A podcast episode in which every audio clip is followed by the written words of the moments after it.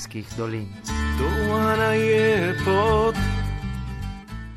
Dan lepo zdrav iz Terskih dolin. Igor Černo vam govori pred mikrofonom. Tipajski šindek Alan Čekuti se je 27. augusta srieto z odbornikom regioni Robertjem in mu predstavil projekt čezmejna sodelovanja, ki vključuje 22 malih italijanskih komunum in štirih slovenskih. Torej, za klaster nadprta asociacijon, ki daje možnost lažje vprašati evropske kontribude za projekte za razvoj gorskih teritorijev, ki nastojo ta na te stare meje. Takole nam je boljše povedal direktor občinske uprave občine Kobarid Simon Škvor. Klaster, tako imenovan, ki se izoblikuje, ponuja številne možnosti, da se kot tak, kot klaster, spoprime z izzivi črpanja ali pa pridobivanja evropskih sredstev ali pa izhajajoč iz tega tudi s posameznimi projekti. Izpostavljeni so izzivi na področju energetike, turizma, infrastrukture, potem tega povezovanja skupnega prostora na področju kulture, izročil, tradicije. To so zaenkrat glavna izhodišča. Končalo se je poletje. Letos res veliko dogodkov to poveselilo naše doline. Meseca avgusta polno mladih to prišlo tu Bardo, ano tudi Pano, za mikrofestival.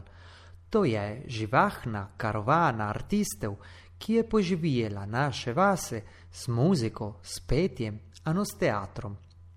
Potem, ko je tu Slovenska asociacijon Center za kulturne raziskave iz Barda, je ponudila nekaj lepih kulturnih večerov, čakonč glavno festo, ki je vključila Tipano 8. augusta, Bardo paj 9. augusta. Inje, ki mova storte poslušate dan kos koncerta, ki ga je imel petek 3. augusta tu Barške crkve, orkester solisti del Friuli e del Veneto, ki je zahodil program baročne glasbe.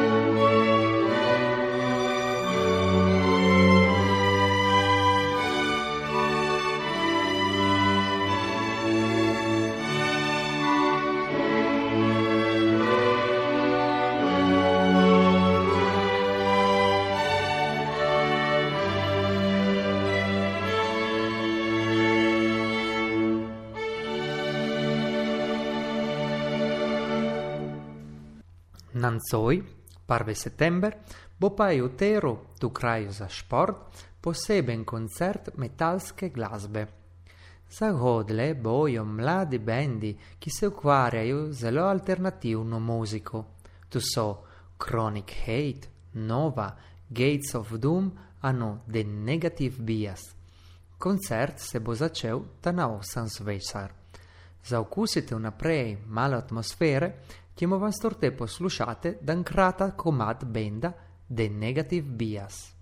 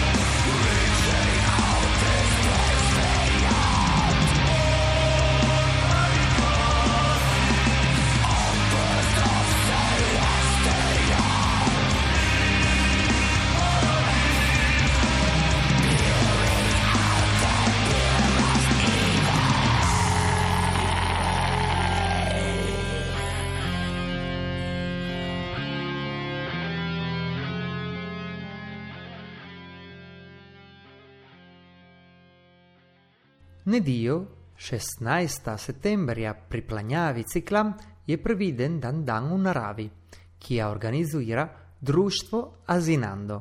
Timo morate spoznati živali, ki živijo po naših dolinah, a nuobe, ki se morajo jesti brez problemov za zdravje, a nošenje spoznate trave, ki nu rasto po naših horah.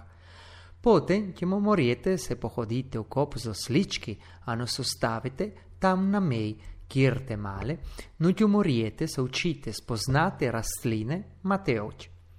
Nedio 16. settembrja, dan narave, utje se začnete ta nadevat no puo zjutra, tu kraju kličen planjava ciklam. Za nas to je sovse. Hvala lepa za poslušanje oddaje Pot do Terskih dolin.